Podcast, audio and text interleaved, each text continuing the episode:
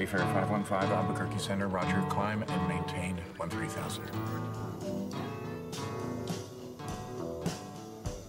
Riding down the trail to Albuquerque, saddlebags all filled with beans and Welcome to the City on the Edge podcast with your hosts, Nora Hickey, Mike Smith, and Ty Bannerman. Like Los Angeles to me. Yep, welcome to City on the Edge. It's just me today, Ty Bannerman, so I hope you enjoy the sound of my voice uh, rambling on about stories from New Mexico's past. I'm afraid I left the cage door to the pen that I keep Mike Smith and Nora Hickey in open last night, and so they're probably out wandering the streets of Albuquerque, lost, hungry, afraid.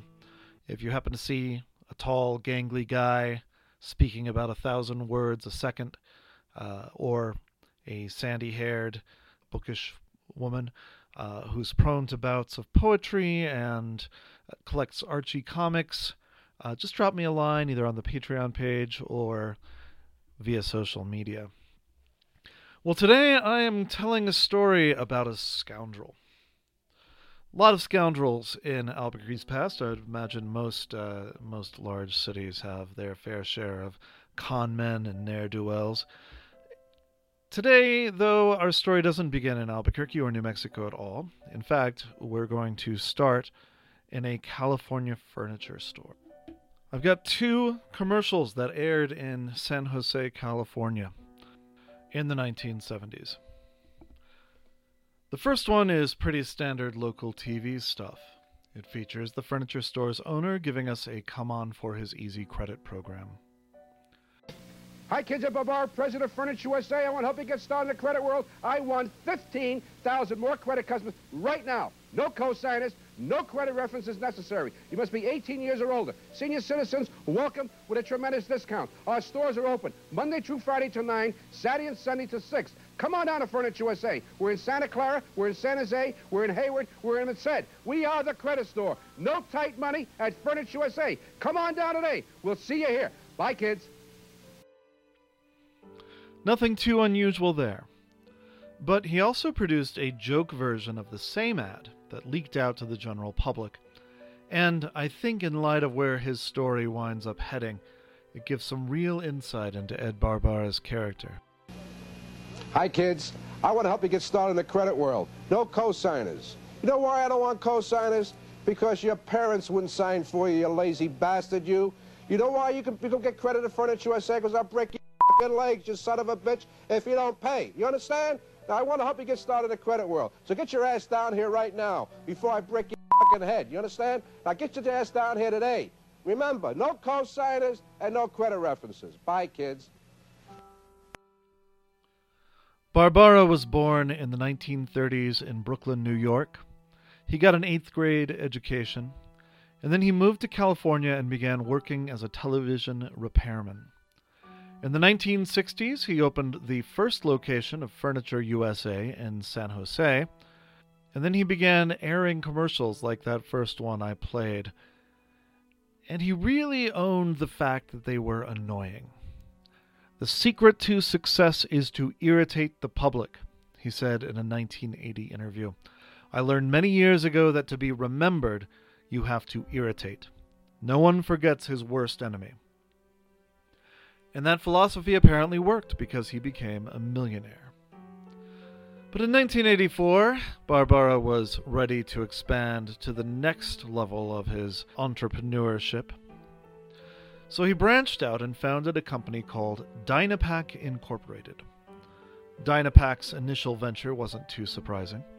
It was an automatic sofa bed.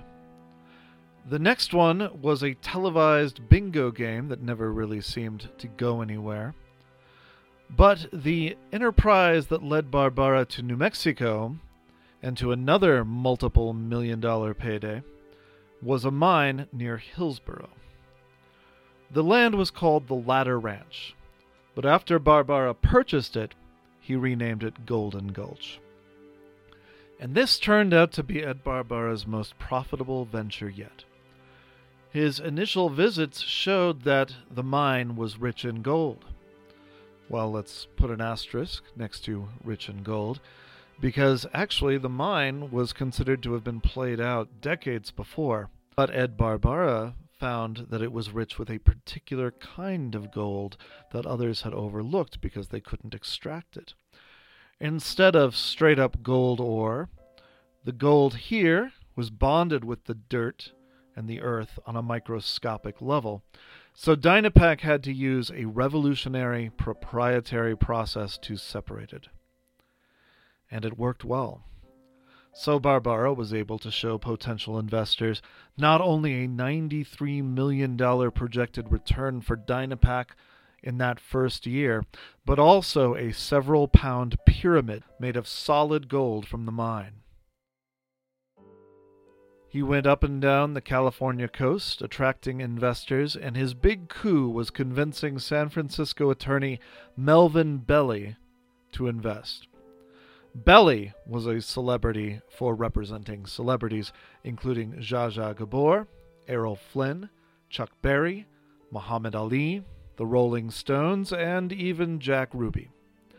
Barbara got Belli to sign a letter endorsing the mine, and then the investors flooded in.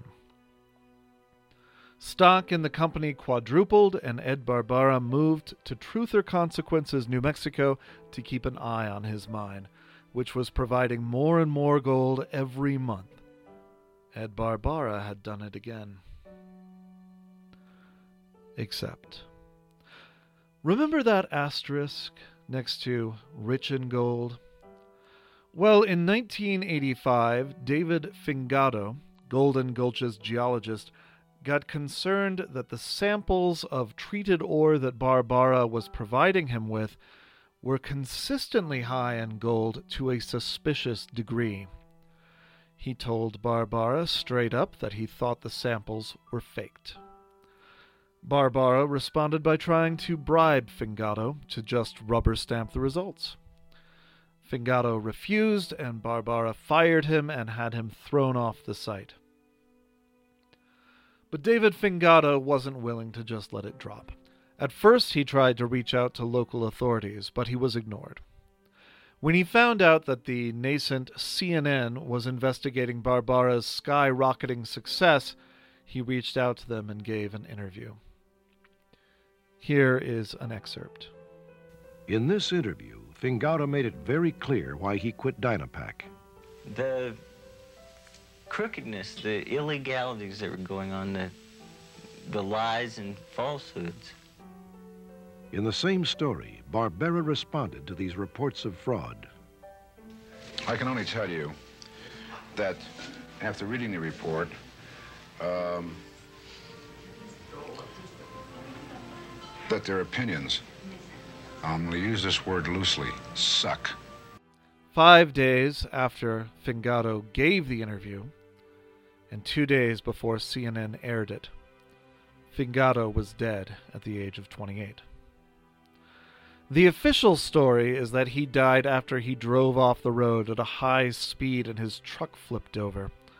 But according to his wife, Fingato had been worried that Barbara might try to harm him. Regardless, the medical investigator found nothing out of the ordinary about the death.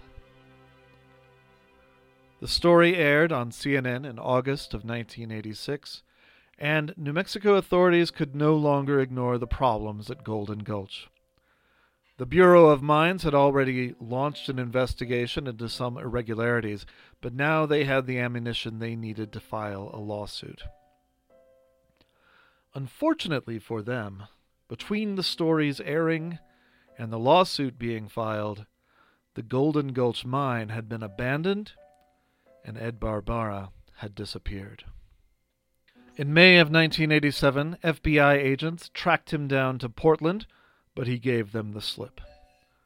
Three months later, he and his wife were found in Vancouver, Canada, living under fake names. He was going by Robert Cassidy, where they were arrested on charges of fraud and extradited to New Mexico, where he was again given bail and allowed to live with his wife in Albuquerque. In court, New Mexico prosecutors showed that the Golden Gulch mine had never produced any gold at all.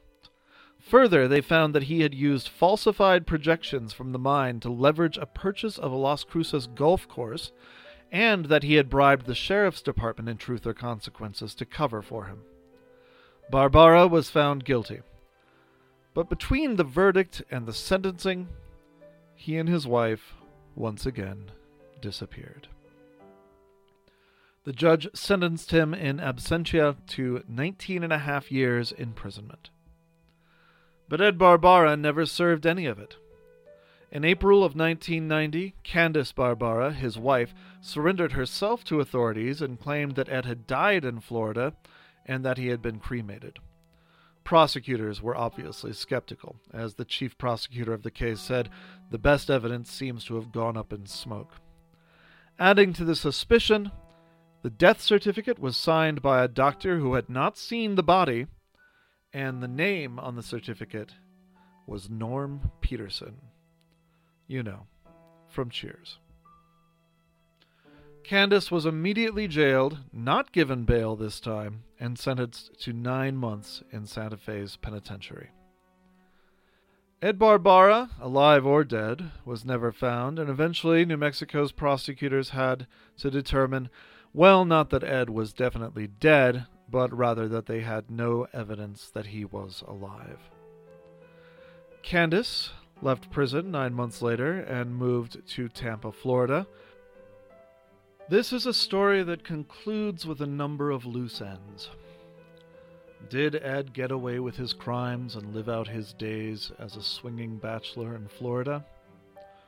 Or did he die of a terminal disease as Norm Peterson a mere two years after his escape? Only two people know for sure Candace, his wife, who contends the latter, and, if he survived, Ed himself. More troublingly, did Ed Barbara arrange the murder of David Fingato? Again, we will simply never know.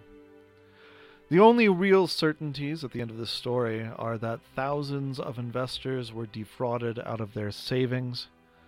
Some of them faced real hardships after making a bet on what they saw as a sure thing that was attested to by people they trusted. And the other sure thing is that Ed Barbara never faced any kind of real justice for his crimes. Bye, kids. Thank you for tuning into another episode of City on the Edge. If you enjoyed our show, tell your friends, like and share our stuff on social media, and check out our YouTube channel by searching for City on the Edge Albuquerque. This episode has been made possible by our supporters on Patreon aka the coolest people on the planet. To join them in their support of our show and get exclusive access to content, t-shirts, and swag, go to patreon.com slash cityontheedge and sign up for one of the tiers starting as low as $1 a month.